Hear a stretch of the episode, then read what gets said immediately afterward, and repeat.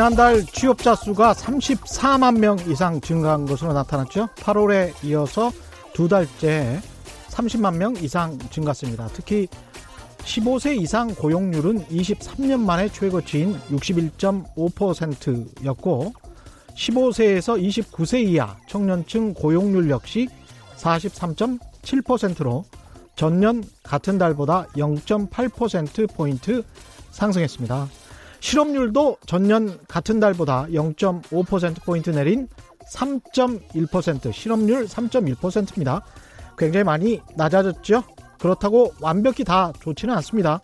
40대 취업자 수가 17만 명 감소했고 제조업적 일자리도 계속 감소하고 있습니다. 정부가 제공하는 일자리 때문에 취업률이 좋아진 것 아니냐는 비판도 나오고 있습니다. 그런데 이를 달리 보면 40대 인구 자체가 줄고 있기 때문에 40대 취업자 수가 감소하고 있고 제조업의 일자리 감소 대신 서비스 분야 일자리가 느는 것은 산업의 발전 구조상 어쩔 수 없는 측면이 아니냐 이렇게 보는 시각도 있죠.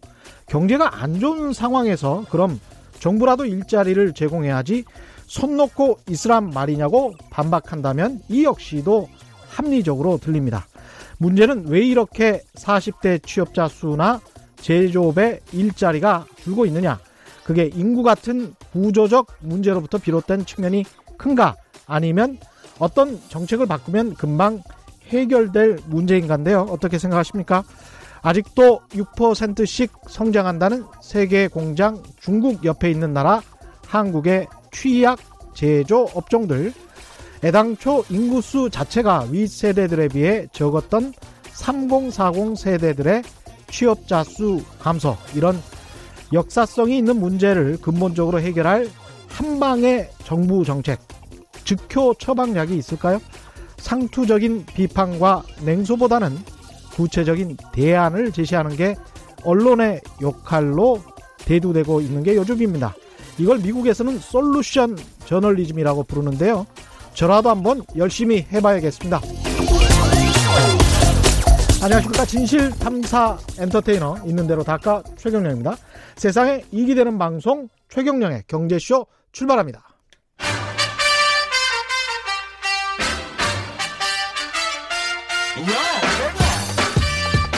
최경령이 원하는 건 오직 정의. 경제 정의를 향해 여러 걸음 깊이 들어갑니다. 최경령의 경제쇼.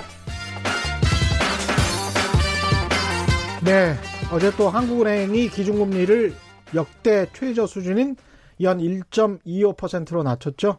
세계 경제 둔화, 국내 경기 둔화, 저물가냐, 디플레이션이냐 여러 가지 이야기들이 나오고 있는데 국내 경기 둔화와 디플레이션 논란에 관해서 오늘 정말 해안이 있으신 분 모셨습니다. 홍성국 해안 리서치 대표 오셨습니다. 안녕하세요. 안녕하세요. 홍성국입니다. 오랜만에 오셨습니다. 아유, 그런가요? 자주 와, 와주셔야 되는데, 네. 홍 대표님을 좋아하시는 분들이 굉장히 많습니다. 자주 좀 나와주십시오. 감사합니다. 예. 그, 어제 일단 기준금리를 연 1.25%로 한국은행이 내렸는데, 일반적으로 뭐 시장이 기대하는 수준 정도였다. 이렇게 보고 있던데요. 어떻게 보십니까? 아, 현재의 경기도 어렵지만 음. 미래의 경기를 보여주는 게 경기 선행 지수라는 게 있습니다. 예. 그러니까 지금부터 한 6개월이나 9개월 후에 경제가 어떻게 될 것인가를 보여주는 복합 지표인데요. 예. 거의 모든 경기 선행 지수가 지금도 하락을 하고 있어요. 예. 그래서 지금 8월 지표까지 나왔는데 음. 어 이게 8월 지수가 마이너스면은 음. 6개월 후면은 90, 11, 12, 1, 2 내년 음. 2월 예. 에서 9개월이니까 4월 사이까지 경기가 좋아지지 않을 거라는 신호를 보내고 있는 거죠. 그렇, 그렇네요. 그러니까 예. 어, 선제적으로 음. 어, 더 나빠지는 것을 막기 위해서 음. 바닥을 이렇게 받치기 위해서 이런 정책이 필요했다 음. 아, 보고 있습니다. 그런데 중요한 불가피했다라고 거, 보시는 네, 거죠. 중요한 예. 거는 우리가 IMF 외환위기 때나 아니면 글로벌 금융위기 때도 아닌 비상시국이 음. 아니잖아요. 그렇죠. 어찌 됐건 간에 예. 지금 어렵다 하더라도 음. 그럼에도 불구하고 사상 최저금리를 가고 있다라는 이 사실 자체는 음. 그만큼 한국 경제건 세계 경제건 어렵다는 것을 어렵다. 하나로 한국은행이 인정했다라고 볼 수가 있는 거죠. 그렇죠. 우리가 그 금리가 이 정도인데 경제 성장률이 이 정도 한 2%대 또는 네. 1%대까지 바라보고 있는데요. 네. 이랬던 적도 없었잖아요. 사실 없었습니다. 그렇죠. 지금 우리가 겪고 있는 상황들은 예. 우리 역사에 나오는 상황이 아닙니다. 그렇죠. 그러니까 기존의 경제학으로 설명할 음. 수가 없죠. 여러 가지 우리는 측면에서. 그래도 한 4, 5%씩 음. 또 높게는 10% 이상씩 계속 발전을 해왔던 나라인데 갑자기 이제 이런 저성장, 네. 저물가의 시기로 들어갔으니까요. 갑자기는 아니고요. 갑자기는 아닌가요? 예, 10년부터 그렇죠. 서서히, 서서히, 하강하고 있었습니다. 그 생각해 보니까 예, 그렇습니다. 한국의 예. 일단 성장률이라는 음. 것은 분모 전체 경제 대비 한 해에 얼만큼 지난해에 비해 늘어나는 거잖아요. 그렇죠. 그렇죠. 그러니까 분모가 커지는 거죠. 음. 우리가 1인당 국민 소득이 음. 3만 3천 불이 되니까 음. 이 늘어나는 이 금액 자체가 줄어들 수밖에 없어요. 그렇습니다. 그러니까 일본도 예. 과거 3만 불 시대에 성장률이 2%뭐 1% 이랬습니다. 그렇죠. 아, 그렇기 예. 때문에 커지게 되면 성장률이 하락하는 것은 당연한데 음. 이 속도가 과거 다른 선진국들이 겪었던 것보다 한국이 상당히 빠르게 나타나고 있는 점이 아. 가장 현재로서는 좀 어려운 점이죠. 그러니까 증가 속도, 성장률의 속도도 높았지만 하락 속도도 그러니까 성장률의 하락 속도도 상대적으로 좀 빠르다. 네. 그렇군요. 우리나라가 잘 생각을 해보면은요, 어. 1961년부터 경제 개발을 시작을 했죠, 본격적으로. 예. 어, 올력 군사 쿠데타 이후에 쭉 올라왔었는데, 예. 어, 지난 60년 동안 한국은 세계에서 성장률 1위 국가예요. 음. 지금 60년간 쪽에 봤을 때 예. 어, 중국은 이제 30년밖에 안 됐으니까 예. 60년을 놓고 보게 되면은 일, 앞부분 30년은 일본 대만하고 비슷했는데 예. 일본 대만은 이미 30년 전에 탈락을 했고 사이즈가 커졌으니까 거기도 예, 아니 커지고 또 예. 어, 오늘 주제인 디플레이션이 왔다든가 아. 일본은 아니면 중국 저 대만 같은 경우도 성장의 한계에 부딪히고 최근에는 중국에다가 뺏기고 있잖아요. 예, 경제가 급속히 예. 흡수되고 있죠. 예. 그러니까 대만도 거의 디플레 비슷한 상태가 나오고 있고요. 그러네요. 그런데 예. 한국만 좀 그런 대로 오다가 한국마저 그냥 자생적으로 꺾여가는 이런 모습들이 음. 지금 나타나는 국면이다라고 보면 될 것 같습니다. 그렇군요. 우리가 너무 성장에 익숙하다 보니까 그런 측면 갑자기 이 저성장이나 저물가가 좀 생소하게 느껴지는 측면이 있지만 생각해 보면은 오랫동안 진행되어 왔다. 네. 이렇게 말씀. 한국의 세계 평균 성장률보다 낮아진 게 2003년부터예요. 아, 그렇군요. 우리는 이렇게 알고 있죠. 한국은 항상 세계 평균보다 높게 성장한다고 하는데 그랬죠. 2003년부터 한국의 성장률이 세계 평균보다 낮아졌습니다. 아, 그랬었군요. 물론 거기서 중국을 빼면 네. 세계 평균보다 여전히 높아요. 근데 중국이 워낙 사이즈가 아, 커지고 그러네요. 성장률이 높다 보니까 음. 이제 통계의 착시지만 어찌 음. 됐건 어, 세계 성장률 수준을 수, 세계 평균 성장률을 수렴하고 있다라는 거는 음. 한국이 그렇게 특별한 나라가 아니라는 거죠. 음, 그건 그러네요. 우리가 좀 인정할 필요가 있다라는 얘기예요. 그렇습니다. 이제까지 성과도 인정할 필요가 있고 지금 다다른 어떤 한계치 네. 같은 것도 인정할 필요가 있을 것 같습니다. 네, 네. 거기에서 현실을 좀 진단을 해봐야 될 것 같은데 네. 홍 대표님 오시니까 질문이 굉장히 많아지네요, 지금. 네. 김성호님, 그 청취자분들인데요. 우리나라는 수출형 국가인데, 에, 금리를 낮춘다고 경제가 좋아질까요? 근본적인 질문 하셨습니다. 오히려 부동산만 뭐 자극하는 게 아닌지, 이런 비판 많이 하죠. 한국은행이 바로 김성호님과 음. 같은 그 고민을 그렇죠. 몇 년째 하고 있습니다. 그렇죠. 그래서 지금 우리가 부동산을 이야기할 때 예. 금리랑 거꾸로 보시면 돼요. 음. 금리 올라가면 부동산 떨어지고 음. 금리 내리면 부동산 올라가고 이걸 왔는데 예. 지방이나 예. 수도권 외곽 지역 같은 경우는 음. 우리가 부채가 지금 역사상 가계 부채가 제일 많잖아요. 예.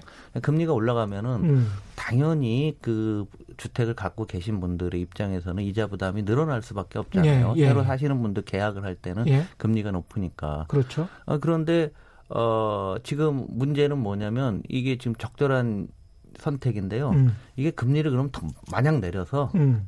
딴 나라 같이 제로 마이너스 금리 가서 음. 가면은 우리나라 좋아질 거냐 하는데 적절한 지적이십니다. 음. 적절한 어떤 경계가 있을 것 같아요. 그렇죠. 이걸 모르는 거예요. 서로 간에. 그러, 한국은행도 모르고 예. 외국에서 더 내리면 경제에는 아무 도움도 안 되고 음. 부동산 값이 움직일 수 있고 음. 그렇다고 해서 안 내리 안 내리게 내리게 되면 기존에 이자 내던 분들은 어 저기 이자 비용이 줄어들게 되잖아요. 예. 그러면 그분의 입장에서는 소비 활동이 또 많아지는 거죠. 음. 그래서 양면 양날의 칼과 같습니다. 그렇죠. 그런데 이제 어. 수, 우리가 수출 중심형 국가인데 음. 대기업들은 이제 자금은 그렇게 모자르지 않습니다. 그렇죠. 넉넉한 편이에요. 예. 그러니까 금리 낮춘다. 그러면 그 돈이 중소기업으로 가느냐? 음. 그러니까 중소기업 우리나라 중소기업은 작아도 너무 작아요. 음. 전반적으로. 그렇군요. 대기업 납품 예. 안 하거나 하청 안 하는 중소기업들 보게 되면은 음. 어 우리나라와 유사한 나라가 이제 중소기업 많은 나라가 이태리거든요. 예. 이태리보다도 우리나라 더 작습니다. 그러니까 우리나라 중소기업이 취약해서 너무 취약 하기 때문에 음. 적절하신 지적이세요. 그래서 음. 저는 과연 그럼 1%를 깰 거냐 말 거냐라는 게 굉장히 중요한데 1% 음. 깨면 오늘의 예. 주제인 디플레이션에 들어갔다라는 거를 어, 한국은행이 인정하는 음, 그런 상황이 될 거고 아. 마 지금부터 고민할 거예요. 음. 그래서 더 이상 내리기는 쉽지 않다. 그래서 음. 실제로 어, 어제 어제 채권 시장에서 금리가 올랐습니다. 역으로. 역으로. 네, 이게 거의 마지노선 같다. 네. 마지막에 한 번 더 정도 내년에 네, 할까 뭐, 말까. 그렇죠. 예, 그런 예상인 거죠. 내렸는데 예. 별 효과가 없을 것 같으면 안 음. 내리는 게 낫다.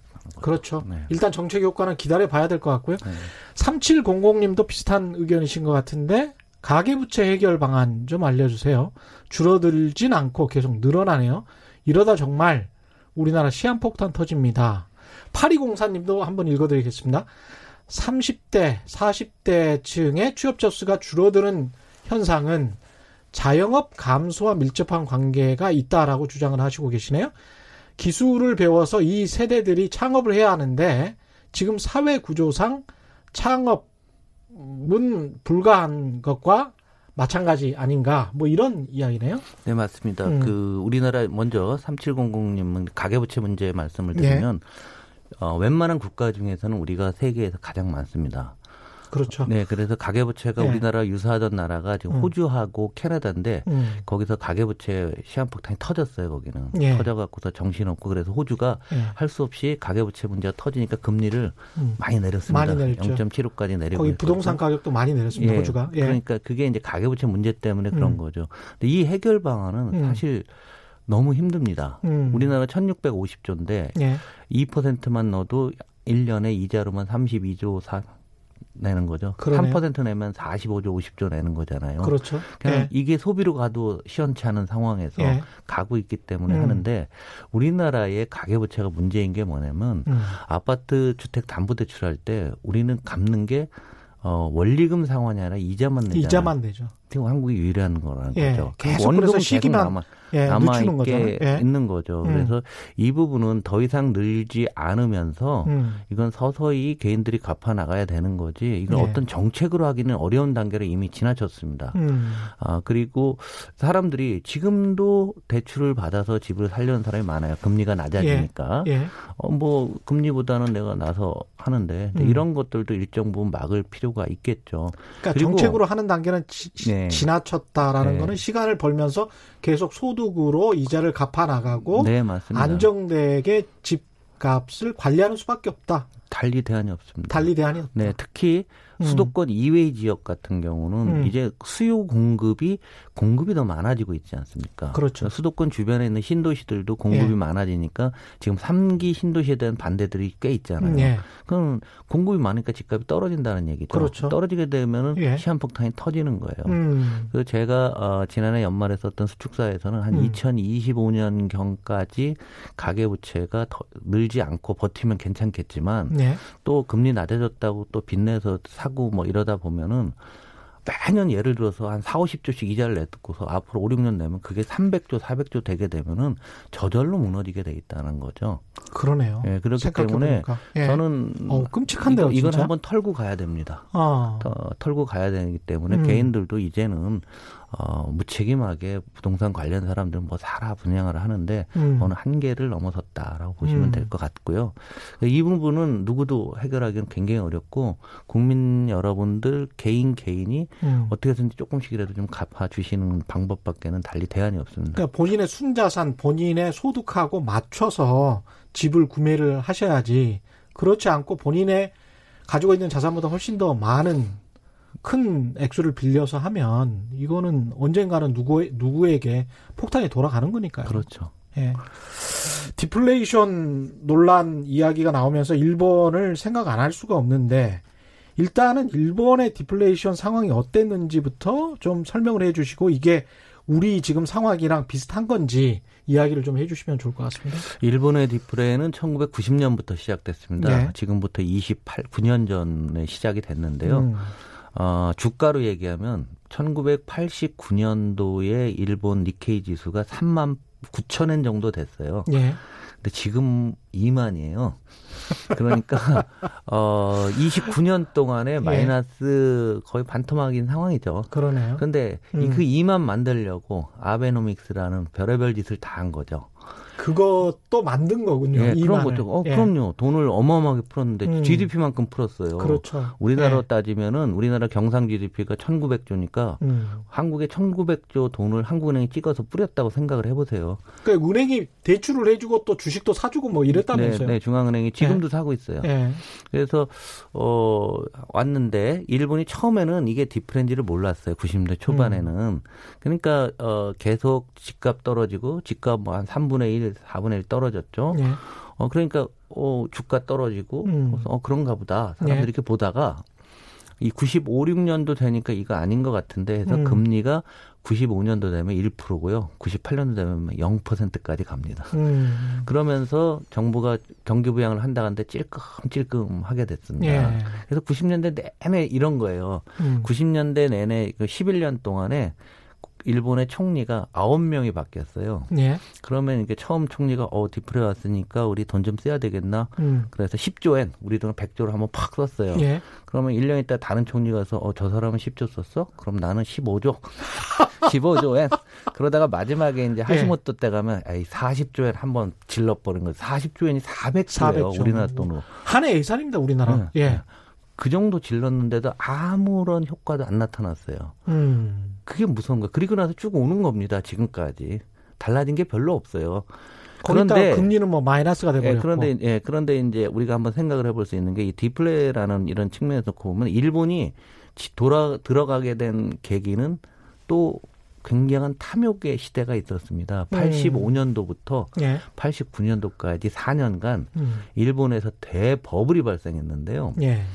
어, 주가 올라가고 부동산 가격이 올라갔는데 음. 특히 부동산 가격이 어마어마하게 많이 올랐습니다. 예. 그래서 1년 동안에 음. 일본에서 어, 부동산 가격 오른 금액하고 음. 주가 시가총액이 늘죠. 예. 올라가면 이 두 개를 합치게 되면은 음. 4년 동안 거의 GDP만큼 늘어났어요. 음. 그러면 일본 사람이 일해서 버는 돈보다 그냥 부동산 투기하고 주식 사면은 음. 그 돈하고 금액이 같았다는 거예요. 4년 예. 연속. 그러니까 버블이 나왔던 거죠. 그래서 처음에는 버블이 깨지는 거로 봤는데 음. 버블이 깨지면서 동시에 디플에 들어가서 여적 오는 거고 예. 아베가 2013년도부터 극약 처방을 해서 돈을 찍어서 그냥 마구 뿌리고 있고 음. 어, BOJ 일본은행이 막 증시에서 주식도 사고 별짓을 하고 있지만 예. 일본 성, 성장률 안 좋습니다. 그렇게 돈을 풀었는데 작년도 0.9, 올해 0.7 정도 그렇죠. 한다는 거죠. 근데 예. 우리나라는 지금 2% 깨질까 말까 지금 고민 중이잖아요. 아무것도 안 했습니다. 우리는 돈 10원도 안 풀었잖아요. 그렇죠. 디프레가 그렇게 무서운 부분들인 겁니다. 예. 추경 좀 하고 최저임금 약간 올리고 뭐 이런 이 정도였었는데 그 상황에서 일본 국민들이 느끼는 심리적이고 사회적이고 개인적인 어떤 영향 그러니까 디플레이션 이 기간을 지금 말씀을 들어보니까 거의 20년 이상 거친 거 아닙니까? 30년. 30년 정도? 네. 여기 최경영 경제쇼에서 이제 30년이라고 하세요. 예, 30년이라고 네, 이야기할까요? 내년이 되면 30년이니까. 음, 네. 그럼 30년 정도의 디플레이션이 사회에 준 영향도 굉장히 클 것 같은데. 어마어마 크죠. 예, 어떤 일본은 것들이 있을까요? 대단히 역동적인 사회였죠. 음. 일본의 경제 개발이 본격 시작된 건 1955년부터예요. 예. 1955년부터 1985년까지 30년간 엄청난 경제 성장을 가져왔던 나라인데 음. 디프레가 딱 꺼지는데 이 디프레는 꼭 따라오는 게 있어요. 예. 어, 경제가 성장률이 낮아지면서 음. 양극화도 함께 나타나고 음. 어 그리고 생활이 뭐든지 안정적인 게 없이 불안해집니다. 일본 하면 항상 평생 고용이라는 예, 그렇죠. 걸 따르는데 지금은 프리타라고 해서 우리를 따지면 알바 같은 거죠. 예, 예. 이게 지금 25, 30까지 올라오는 거죠. 예, 프리랜서 어, 어. 플러스 어, 아르바이트. 예, 예, 예. 네. 그리고 그러다 보니까 일본에서 임금이 임금이 97년도 임금이 아직도 안 돼요. 안 올랐어요. 임금이 안 예. 이럴 때 사람들은 어떻게 생각하겠어요? 일본 사람들이 기본적으로 몇몇 사람들 빼면은 착한 분이 많습니다. 착한 사람들이? 예, 예. 착한 사람도 있어요. 예. 많이 있어요. 예. 이 앞에 있는 이상한 극우주의자들이 문제지. 그러면 우리가 구성의 오류라는 게 있어요. 예. 경제 성장은 안 되고 내 직업은 불안해지고 음. 여기다 일본만의 특성이었던 고령화도 현상도 벌어지게 되고 예. 그러니까 안 되는 거죠. 그러니까 사람들이 심리적으로 굉장히 불안해져요. 이때 음. 나타난 현상은 바로 허리띠 졸라매는 겁니다. 소비를 아. 더안 해버리는 거예요. 그러면 더 디플레이션이 심화되고. 그렇죠. 그게 구성의 오류예요. 구성의 오류라는 게 뭐냐면 나 내 입장에서는 음. 최선의 선택을 한 거잖아요. 소비를 그렇죠. 줄이고 일본의 해외 여행도 지금 줄고 있어요. 합리적인 선택을 한 거네요. 자기 개인의 입장. 그런데 예. 모든 사람이 다 합리적인 선택을 했더니 국가 전체적으로 파이가 더 줄어드는 거죠. 음. 이게 디플레이에서 나타나는 아주 굉장히 중요했던 부분이고요. 그러니까 일본이 되다 보니까 뭐 이런 통계도 있더라고요. 일본에서 어 40대가 되어도 부모님한테 얹혀 사는 친구가 400만 명이 삽니다. 이게 이제 우리 40대가 돼도 네네 우리나라도 예. 그런 현상들이 25%가 30대까지인가 우리나라가 아마 음. 부모랑 부모에 얹혀 사는 비율이 어, 우리가 25%인가 하는 제가 신문 기사를 본 적이 있어요. 예. 그러니까 이게 디프레가 오면은 경제적으로 줄어드는 게 아니라 음. 사회 전체적으로 굉장히 달라지는 겁니다. 음. 그 독일에서도 쉽게 얘기하면 독일은 이제 인플레이가 나타났었죠. 1920년대. 예. 그래서 1차 세계대전이 끝나고 나서 돈을 마구 찍어 뿌렸더니 예. 인플레가 나타났는데. 바이마르 공화국. 네. 예. 그 인플레가 나타났으니까 사람들이 살기 어려우니까 음. 물가가 무진장을 내고 실업률이 뭐 거의 34, 35까지 갑니다. 예. 그러니까 사람들이 살 수 없으니까 음. 히트를 선택해요. 인플레 시대 때도. 음. 그 디프레가 나오게 되면은 또 미국의 한번 상황을 보면은 예. 1930년대 내내 우리 학교 때 이거 배웠죠. 아, 미국이 뉴딜 정책이라는 걸 해서 예. 댐을 많이 만들고 해서 예. 대공황에서 벗어났다. 그렇죠. 아, 뻥입니다. 아, 뻥이군요. 네, 그거는 예. 물론 했어요. 예. 해서 1920년대, 30년대에 일부 미국 경제가 계속 하강하다 조금씩 낮았는데 음. 1937년, 8년 되면은 다시 나빠져요. 아. 다시 다 빠지고 예. 그 당시에 실업률이 뭐 이제 한 30% 40%였다가 음. 실업률이 한 20% 17%이 정도 왔다가 37, 38 되면 실업률이 다시 올라갑니다. 그러니까 정부 정책 때문이 아니고 결국은 2차 세계 대전 때문에 좋아졌다. 그렇죠. 2차 세계 대전에서 공장을 때려부순 거죠. 음. 일본의 공장, 독일의 공장, 유럽의 공장을 다 때려부시니까 예. 결국은 생산력을 축소시키는 거죠. 음. 그래서 디프레의 본질적인 원인은 공급 과잉에 있는 겁니다. 가장 과잉 중요한 공급에. 네, 우리 IMF도 여러 해석을 하잖아요. 예. 일종의 어, 순간적인 인플레였다가 저는 이, 그 이후는 디플레 비슷한 환경이 되는데 물론 금리나 이런 거는 달리지만 음. 그 IMF 나기 전에 우리나라 경제가 너무 공급 과잉으로 투자를 너무 많이 했었습니다. 음. 그러니까 더 이상 팔리지 않은 거죠. 가장 예. 대표적인 게 그 당시에 기아 자동차 같은 것들 보시면 예. 어, 팔리지가 않았었죠. 굉장히 어려운 거죠. 공급이 너무 많아지는 거예요. 음. 그래서 대공황이 30년대 있었지만 19세기에는 10년마다 있었어요. 새로운 예, 새로운 기술이 나오면 음. 꼭 한번 기존의 공급이 확 늘어나니까 수요는 그걸 뒷받침 못 해주고 그렇죠. 그 지금 우리한테 시사하는 게 많지 않나요? 굉장히 많네요. 왜냐하면 네. 지금 4차 산업혁명 온다고 해서 공, 계속 공급 능력이 증대되고 있잖아요. 거기다 그렇죠? 중국은 뭐 저렇게 멈추지 않고 계속 찍어내고 있고. 그러니까 중국도 이제 힘들어질 일은 예. 남은 거고요. 예. 우리도 역시 그 피해를 보는 거예요. 그래서 음. 우리 경제개발 60년 동안에 처음으로 작년하고 올해 제조업의 생산 능력이 마이너스가 나왔습니다. 생산 음. 캐파라고 하죠. 예. 어떤 공장이 있는데 예. 더 이상 안 팔리니까 음. 공장을 축소하는 거예요. 이 그런데 과거에는 예. 이 대공황 때는 전쟁이 나서 공장을 폭파했죠. 음. 이번 경우는 자발적으로 지금 전쟁 나면 안 되잖아요. 그렇죠. 전쟁 날 수도 없고 그러니까 예. 그 공장을 축소해서 지금 한국 경제 위기 뭐 이런 얘기 많이 하는데 음. 제조업 우리는 항상 세계에서 제조업 비중이 제일 높은 나라, 수출 예. 비중이 예. 높은 나라 이런 나라였는데 음. 제조업 공장을 더 이상 늘릴 수가 없는 상황이 되는 거죠. 음. 그러다 보니까 경제가 저성장되는 것을 우리가 인정하고 그 다음에 대안을 마련해야 되는 거지. 그건 안 쳐다보고서 하면 되냐 이거죠. 근본적인 문제는 공장이 너무 많다, 상품이 너무 많다는 거네요. 그래서 제가 예. 하나 만든 말이 있는데요. 음. 수요는 산술급수적으로 증가하는데 아. 공급은 기하급수적으로 증가한다. 그러네요. 제가 만든 예. 멜더스 이론을 변형한 겁니다. 멜더스 이론이 이거죠. 식량은 산소급수적으로 예. 증가하는데 인구는 기하급수적으로 증가해서 음. 인구 폭발 때문에 지구가 예. 망한다. 이게 이제 그렇죠. 멜더스 이론인 인구론에 예. 나오는 건데 음. 지금 우리의 공급력이 바로 그런 상황인 것 같아요. 음. 이렇게 되면 사람들이 느끼는 어떤 심리적인 네. 디플레이션 때문에 느끼는 심리적인 영향도 좀 있을 것 같은데. 어, 굉장히 큽니다. 예. 왜냐하면 세상의 틀이 바뀐 거잖아요. 예. 세상의 틀이 계속 성장하던 성장만 하다가 성장이 딱 멈추게 되면은 음. 나는 항상 무슨 생각을 하냐면 지금보다 미래가 더 좋을 거다. 음. 파이가 더 커질 거라고 생각했는데 그렇죠. 현재 입장이 별로 안 좋아지더라. 그것도 양극화 때문에 더 많은 사람이 가져가다 보니까 음. 국가 전체로 놓고 보면은 파이가 그럼 정지돼 있다. 그런데 내 파이는 준다 얘기예요. 음. 왜냐하면 4차 산업혁명은 기본적으로 소프트웨어입니다. 그래서 복사가 가능해요. 예. 구글이 자기 포탈 만드는데 음. 그거 저기 언어만 바꾸면 전 세계 그냥 하면 되잖아요. 뭐 신경 그렇죠. 투자할 게 뭐가 있어요? 그렇습니다. 페이스북도 언어만 바꾸면 되는 거 예. 아니에요? 이게 4차 산업혁명이 기본적으로 소프트웨어를 깔고 있습니다. 근데 가격은 본인들 알아서 그러다 보니까 때문에. 예. 구글이 됐건 뭐 아마존도 마찬가지죠. 음. 그러다 보니까 일반 사람들의 부가 그 회사로 다 넘어가는 거잖아요. 그러네요. 예. 어. 그래서 어, 책에 보니까 미국의 아마존의 오너인 제프 베이조스, 예. 마이크로소프트의 빌 게이츠, 음. 워런 버핏 세계 3대 부자잖아요. 예. 세계 3대 부자가 가지고 있는 부가 음.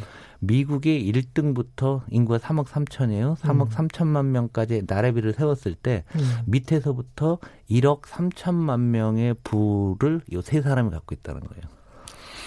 이런 현상들이 나오니까 사람들은 화가 음. 나는 거죠. 그렇죠. 그래서 지난주에 어. 서울대 사보행 연구소에서 보니까 음. 네. 한국 사람들의 일반인들 할 때 평상시에 그냥 음. 심한 울분을 느끼고 있다가 10.7%고요. 심한 울분을 느끼고 네. 있다가 10.7%. 평상시에. 평상시에. 그리고 지속적인 울분. 예. 그냥을 느끼고 있다가 32.8이에요. 그러면 합하면 합하면은 43%가 넘습니다. 아, 그러니까 울분을 그러니까 항상 화가 나 있는 거예요. 그래서 세계보건기구에서 예. WHO에서 한국만 있는 병이 화병이라고 나왔죠. 아. 화병은 한국만 있는 병으로 규정됐잖아요. 그 뉴스 좀 보세요. 예. 아 이게 화병이 이게 예. 이게 디플레이션과도 여, 연관이 있는 연관이 거군요. 아니라 저는 가장 중요한 요소라고 봅니다. 아. 일본에서도 마찬가지고요. 음. 일본의 이상한 범죄라든가 아, 이상한 예. 사람들이 많이 나타나는 변태, 것도 근데 예. 뭐 여러 이상한 음. 오타쿠라고 해서 뭐에 집중한다고 음, 예. 하지만 이제 사회를 통해서 내가 돈을 벌고 뭘 할 수가 없으니까 음. 나요 조그만 거 하나에 집중해 갖고 나 요것만 보겠다. 아. 이렇게 세상이 바뀌는 겁니다. 더 문제인 거는 예. 한국 같은 경우는 20대가 그 울분을 느끼는 강도가 가장 강하고요. 예. 1인 가구가 또 강합니다. 20대 1인 가구 제일 20대 많죠. 1인 가구 많잖아요. 네, 우리가 그러니까 청년 실업률이 높아지니까 정신 건강이 사회 전체적으로 나빠지고 있는데 문제는 이게 글로벌 음. 공통의 현상이라는 거예요. 미국은 올해 하루에 한 건걸로 총기 난사 사건이 있었죠. 하루에 한 건이에요. 하루에 한 건. 네.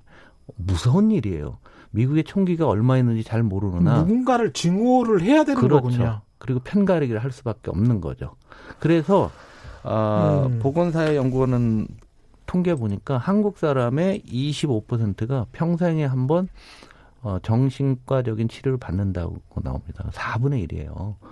이 앞으로 생각보다 되게 높은데요. 네, 그렇습니다. 예. 그래서 디프레를 그냥 경제적으로 되고 이런 얘기는 아마 여기 이 자리에서 많이 했었을 텐데 예. 우리가 사회를 굉장히 따뜻하게 만드는 그 자체도 디플레이션 치유책이 됩니다. 음. 그러니까 함부로 우리가 이게 지금 네. 미래에 대한 희망이 점점 없어지는 세대 20대에서 굉장히 저는 울분이랄지 화병이랄지 이런 게 음. 많다는 게 네. 굉장히 중요하군요. 그러니까 오늘 제가 예. 여기 들어오기 전에 보도를 보니까 일본의 그 우리도 잘 알고 있는 유니클로 회장이 예. 일본 사람들이 예? 히스테리가 심해졌다. 신경증이 심해져 갖고 옛날에 정상적이지가 않고 예. 이상해졌다. 일 그분이 예. 직접 우리나라 이제 내일 아마 신문에 날 것 같은데 연합뉴스에 아까 네. 나온 걸 봤는데 네. 국민성이 열화됐다라고 돼 있더라고요. 네. 그러니까 열등화 예, 예. 이게 굉장히 좀 심한 말인데 자기 네. 국민들에게 그러니까 우월했던 국민인데 우수했던 국민인데 열등화됐다. 근데 그게 이제 디플레이션이랄지 현실 도피적인 그런 성향이 많이 나오면서 그러니까 한마디로 정리하면 이건 나의 기대치는 100인데 음. 현실은 50이다. 그런데 내 이 100을 옛날에는 내가 10년 있으면 100만큼 갈 수 있어. 예. 이렇게 생각했는데 예. 지금은 100은커녕 현재 50인데 10년 후에 40이 된다고 했을 때 사람이 화가 날 거잖아요. 그렇죠. 그러면서 사회적인 부적응이 나타나는 거죠. 음. 그 우리나라 지금 가장 심각한 병 우울증. 예. 네? 우울증 환자가 작년에 51만 명이나 한국에서 치료를 받았습니다. 51만 명? 네, 이런 것들이 나온 거죠. 조울증도 7만 명이나 되고요. 많군요. 생각보다 굉장히. 굉장히 많아요. 예. 더 어, 문제는 이게 청소년들한테 많은데요. 근데 이 우울증이라는 게 사실 선진국병 아닙니까? 그렇죠. 일정 부분 그렇습니다. 예, 후진국이나 개발도상국에서는 정신없어서 지금 우울증이 잘 안 일어나요. 이상하게 이제 요거로 가는데요. 예. 세계에서 자살률 1위가 한국이잖아요. 예. 이번에 리투아니아라는 국가가 음. OECD 들어오면서 예, 한국이 맞습니다. 2등이 됐는데요. 예. 그 이전에 1등은 어딘지 아세요? 그 이전에 덴마크 혹시 아니었어요? 아닙니다. 헝가리입니다. 아니, 헝가리. 자, 헝가리와 리투아니아 특성이 뭐예요? 공산주의를 하다가 음. 사회주의 하다가 음. 자본주의로 바뀌는 거죠. 예. 그러다 보니까 사회가 너무 갑자기 바뀌면 부적응하는 거예요. 경쟁이 너무 심해지고 네, 부적응하니까 외톨이가 되고 음. 그래서 자살률이 높았던 거죠. 음. 우리는 파이가 이만큼 커질 100만큼 커질 줄 알았는데 안 커지게 되니까 예. 여기에 대한 기대치가 사라지게 되는 거예요. 음. 그렇기 때문에 자살률이 세계 실질적인 1위를 우리가 할 수밖에 없는 거죠. 음. 그래서 우리가 우리 사회 리더라면 음. 우리 국민들의 정신 건강에서 이런 문제가 나는 걸 정말 심각하게 생각하고 사회를 개조를 하고 이런 일이 안 될게끔 우리가 리더들이 나서서 좀 고쳐줘야 되는데 개조라는 말이 이제 굉장히 좀 오래된 말이라서 네. 예 옛날에는 정신적 개조 뭐 이런 이야기 했지 않습니까? 네. 그러니까 약간 좀 멘탈리티가 바뀌어야 될 측면이 있다. 사회를 바라봄에 있어서. 네, 지금 우리가 예. 우리 사회 겪는 거의 대부분의 뉴스에 나오는 갈등은 다 그런 겁니다. 예.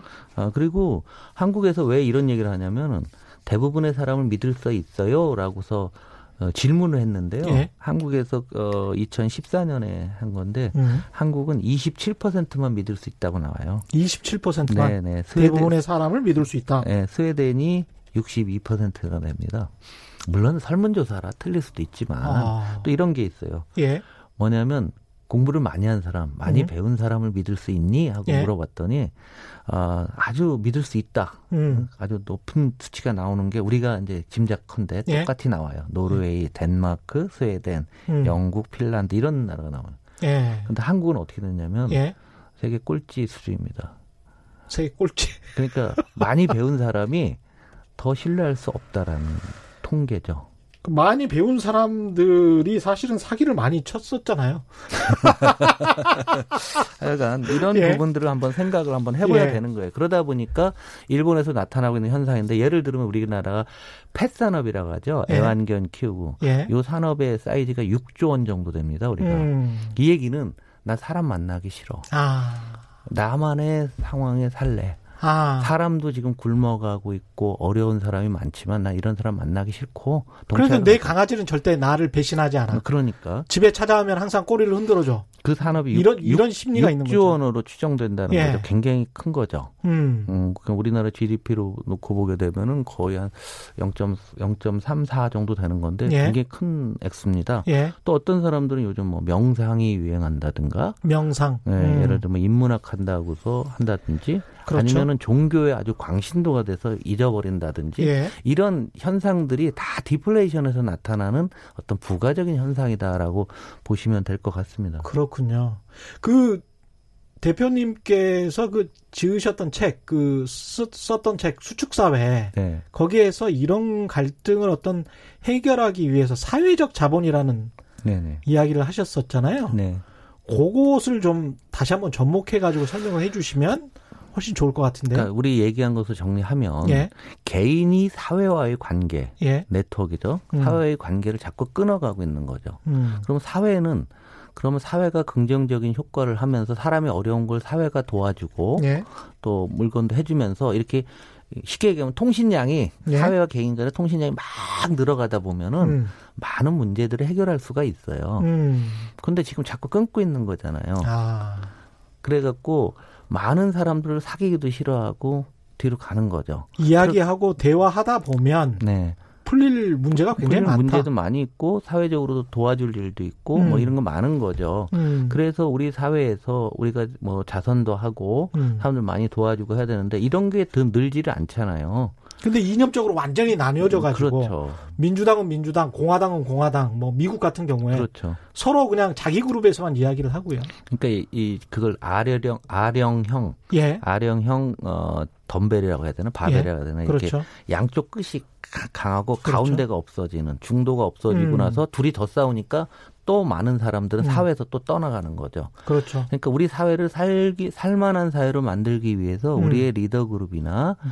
가진 사람들이 좀더 음. 저는 좀 생각을 노력을 하고 노력을 하고 희생도 예. 좀 해야 된다라는 거예요. 맞습니다. 그래서 이래서 지금 미국에서 보면 미국 음. 대선전이 한참인데 예. 미국 민주당 후보 지금 1위로 올라선 워런을 비롯한 예. 스물 몇 명이 전원 다 세금 올리고 음. 가진 자의 책무를 많이 다하자. 그럼 가진 사람이 책무를 다하면 음. 사회가 온화해야 될 거 아니에요. 예. 그러면 갇혀 있던 사람이 사회로 문을 열고 나오게 되는 것. 아. 이렇게 되고 정부도 또 투명하고 깨끗하고 정의롭게 되면은 정부도 또 신뢰할 수 있는 거 아닙니까? 음, 맞습니다. 사회적 강자가 먼저 앞장서야죠. 예. 그러면 예를 들면 동사무소 같은 데 가보면 뭐 문화센터 이런 거 구청 동사무 음. 많잖아요. 예. 주민센터. 그런데 그런 것들에 사람 별로 안 가요. 음. 사람 만나기 싫다 얘기예요. 음. 응? 나 혼자만 있겠다 얘기예요. 그러니까 우리가 사회적 자본이라고 했을 때 그건 물론 아, 가진 자들이 음. 가장 중요한 책무가 있지만 예? 중산층이나 또 이 방송을 듣고 계신 분들도 우리 사회를 음. 위해서 무슨 생각을 해볼까 정말 공자님 말씀이지만 예? 지금은 달리 대안이 없어요. 물질적으로는 달리 대안이 없다. 아까 말씀하신 대로 과잉 공급의 사회이기 때문에 네네. 공급을 줄이는 수밖에 없는데 공급을 줄인다는 거는 구조 조정을 의미하고 사업체의 정리를 의미하고 그런데 이제 정책으로는 어떻게 해야 되냐면 예. 이게 한국만의 문제가 아니잖아요. 음. 딴 나라도 마찬가지잖아요. 예. 어, 별 이상한 일들이 많은 나라에서도 성장률이 떨어지면서 나타나고 있습니다. 예. 그러면 한국이 살기 위해서는 거의 전쟁터 아니에요? 예. 국제 질서가 음. 과거보다 훨씬 더 치열해지고 있지 않습니까? 예. 그럼 그러면 한국의 산업이 공급 과이니까 그러면 공장을 줄이는 게 맞느냐? 음. 아니면 한국의 산업을 세계 1위로 만들어 갖고 음. 딴 나라 공장을 줄이는 게 맞잖아요. 우리 입장에서는 그렇죠. 그렇죠. 예. 그렇죠. 그게 그러니까 최고죠. 그러기 위해서 세계 1등을 만들기 위해서 음. 정부는 정책적으로 지원하고 사회적으로 하고 그렇죠. 또 우리 또 양보할 거는 서로 예. 양보를 해야 되고 음. 그거 하고 그다음에 사태 산업 혁명으로 미래 산업의 음. 혁신 성장이라는 용어를 쓰고 있는데 음. 그걸 갖다 붙이고 두 가지를 경제 정책으로 하면서 음. 사회 구성원들이 다 말씀하신 대로 사회적 음. 자본이라는 사회와의 관계성을 좀더 예. 높이고 우리 사회를 따뜻하게 만들기 위해서 서로 노력들을 좀 해주면은 아무리 어려운 디플레이션이라도 우리가 어 조금씩이라도 음. 극복해내 가지 않을까라는 생각이 지금 당장은 디플레이션은 아니지만 네. 저물가 상황에서 미국에서 아까 그 스튜디오 들어오시기 전에 네. 이런 심리적인 상황을 극복하기 위해서 역사적으로 뭔가를 했다라는 말씀을 해주셨는데 그거 잠깐 소개해 주시죠. 네, 그 대공황에 오면 얼마나 무서운가 하면요. 네. 세계 1위 국가 대공황 때도 미국이 세계 1위였어요. 패권 어, 국가였습니다. 그렇죠. 예. 8, 800만 명이 굶어 죽었다고 합니다. 정확한 통계는 안 나오고 있는데요. 아, 미국에서도 네네. 800만 명이. 네, 그리고 1933년도에는 음. 은행이 4천 곳이 부도가 났고요. 음. 정말 놀라운 사실이 하나 있어요. 예. 당시에 우리로 따지면 지금 연예인들 있죠. 예. 연예인을 정부 예산으로 고용을 했어요. 4만 명을. 4만 명? 33억 불의 그때 돈으로. 그래서 그, 네, 그 돈을 현재 가치로 계산하면 470억 달러예요. 그, 어, 상상이 안 되네요. 네, 그 정도로 4만 명을 고용해서 미국이 예? 넓잖아요. 예? 전국에 돌아다니면서 공연을 하고 예? 왜냐하면 디프레가 되니까 사람들이 심리적으로 너무 어 이제 축 처져 있는 거잖아요. 공연을 해요. 그러면 공연하면서 사람들한테 좀 웃음을 주고 희망을 주기 위해서 이 정도 돈을 쓴다는 거예요. 그러니까 디플레가 지금, 얼마나 무서운 거죠. 지금 돈으로 한 50조 원 정도의 돈을 썼다는 그, 거잖아요. 그렇죠. 470억 불이면. 네, 네. 야, 오, 50억 50조를 음. 50조를 연예인 공연에 네. 쓸, 써야 될 정도로 사람들의 공연도 있고 뭐 이런 것도 있어요. 취미 교실 뭐 이런 예. 거 있죠. 뭐, 뭐 취미 교실하고 그림 음. 그리기 뭐 이런 그러니까 예술인들 전체를 고용해서 막 뿌려도 4만 명이니까요. 어떤 어머. 사기가 확 떨어진 군대를 예. 사기를 확 올리는 네, 그런 네. 차원 그렇죠. 음, 로 봐도 되겠습니다. 경제적으로는 아마 2%도 많이 했겠지만 음. 우리가 심리적으로 한번 볼 필요가 있다라는 거죠. 굉장히 그렇습니다. 중요한 그런 어떤 상황입니다. 많은 의견들이 왔는데 소개를 지금 계속 못 해드리고 있습니다. 글라디스님, 전 세계적인 현상이라는 게 신선하기는 하네요. 이해가 속속 된다고 말씀하셨습니다. 그런 측면에서 우리가 이제 선진국 동조화 현상이기 때문에 프라이드를 가지셔도 될 것 같습니다. 심리적으로 좋은 측면, 긍정적인 측면을 말씀드린다면 그런 측면이 있고요. 4634님, 너무 공감 가는 이야기만 아, 너무 와닿네요. 비슷한 말씀이시고. 예, 를 들면 예. 이런, 것도 한번 생각하고 우리 음. 지금 미국 굉장히 좋은 나라로 알고 있고 잘 되는 나라로 알고 있지만 음. 어, 미국에서도 부잣집 애들은 다 부모님이 아, 다, 이 학비도 다 대주고 예. 합니다. 음. 그래서 입학 비리가 작년에 음. 발생했는데 쉽게 얘기하면 우리 그, 어, 뭐죠? 우리, 우리 수시할 때, 어, 뭐 이렇게 뭐 뭐 위조하고 뭐 하잖아요. 예. 스펙 만들어 주잖아요. 예. 미국도 그거에서 걸려서 지금 한국 돈으로 수조 원짜리 소송이 걸려 있습니다. 그런데 어. 대부분의 사람 학생들은 돈이 없으니까 음. 부채가 음. 학자금을 대출을 받은 게 1조 7천억 달러예요. 1조 7천억 달러. 달러가 우리나라 돈으로 하면은 1,800조 한국 GDP네요. 만큼의 한국 빚을 GDP. 갖고 있어요. 그래서 예. 어 양극화나 이런 디프레 현상이 표면적으로 미국 잘 되는 것 같지만 음. 미국 내부도 그런 문제로 녹아가고 있는 거죠. 그 대출 학자금 대출의 또 상당 부분이 가난한 흑인 학생들이 훨씬 더 많거든요. 그렇죠. 예, 그게 또 인종 갈등까지 겹쳐 있기 때문에 미국 같은 경우는 그게 굉장히 좀 심합니다. 네. 예, 학자금 대출. 그 7409님은 지금 나오시는 분 말씀이 귀에 쏙쏙 들어와요. 강연 영상 같은 거 찾아보고 싶은데 출연자 정보 좀 주십시오. 예, 홍성국 대표십니다. 전 미래 에셋 대우증권 사장을 역임하셨고요. 직원으로 공채 대우증권 직원으로 출발하셔가지고 사장까지 오른 그 업계 증권업계에서는 신화적인 분이십니다. 홍성국 대표십니다. 아유 감사합니다. 이렇게 홍보까지 해주시고 호섭 김님 이 애청자십니다. 홍 대표님 말씀하시는 거 쏙쏙 들어옵니다. 말씀하셨고요.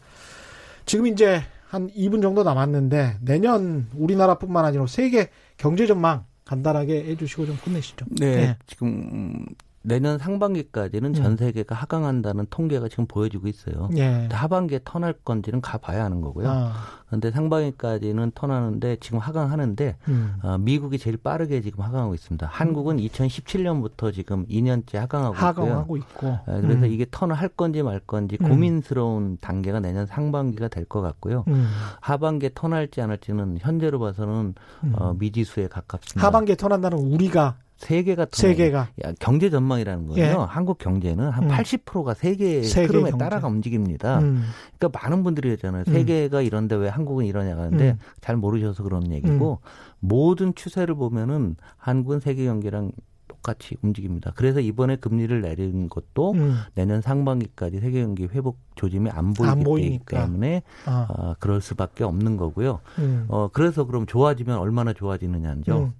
뭐 별로 뭐 별로 체감은 안 될 거예요. 특히 요 경, 경기가 좋아진다 나빠진다는 음. 수출하는 수출 기업들만 해당이 되고요. 예. 내수 기업들은 내수는 또 구조적으로 달라지는 거기 때문에 음.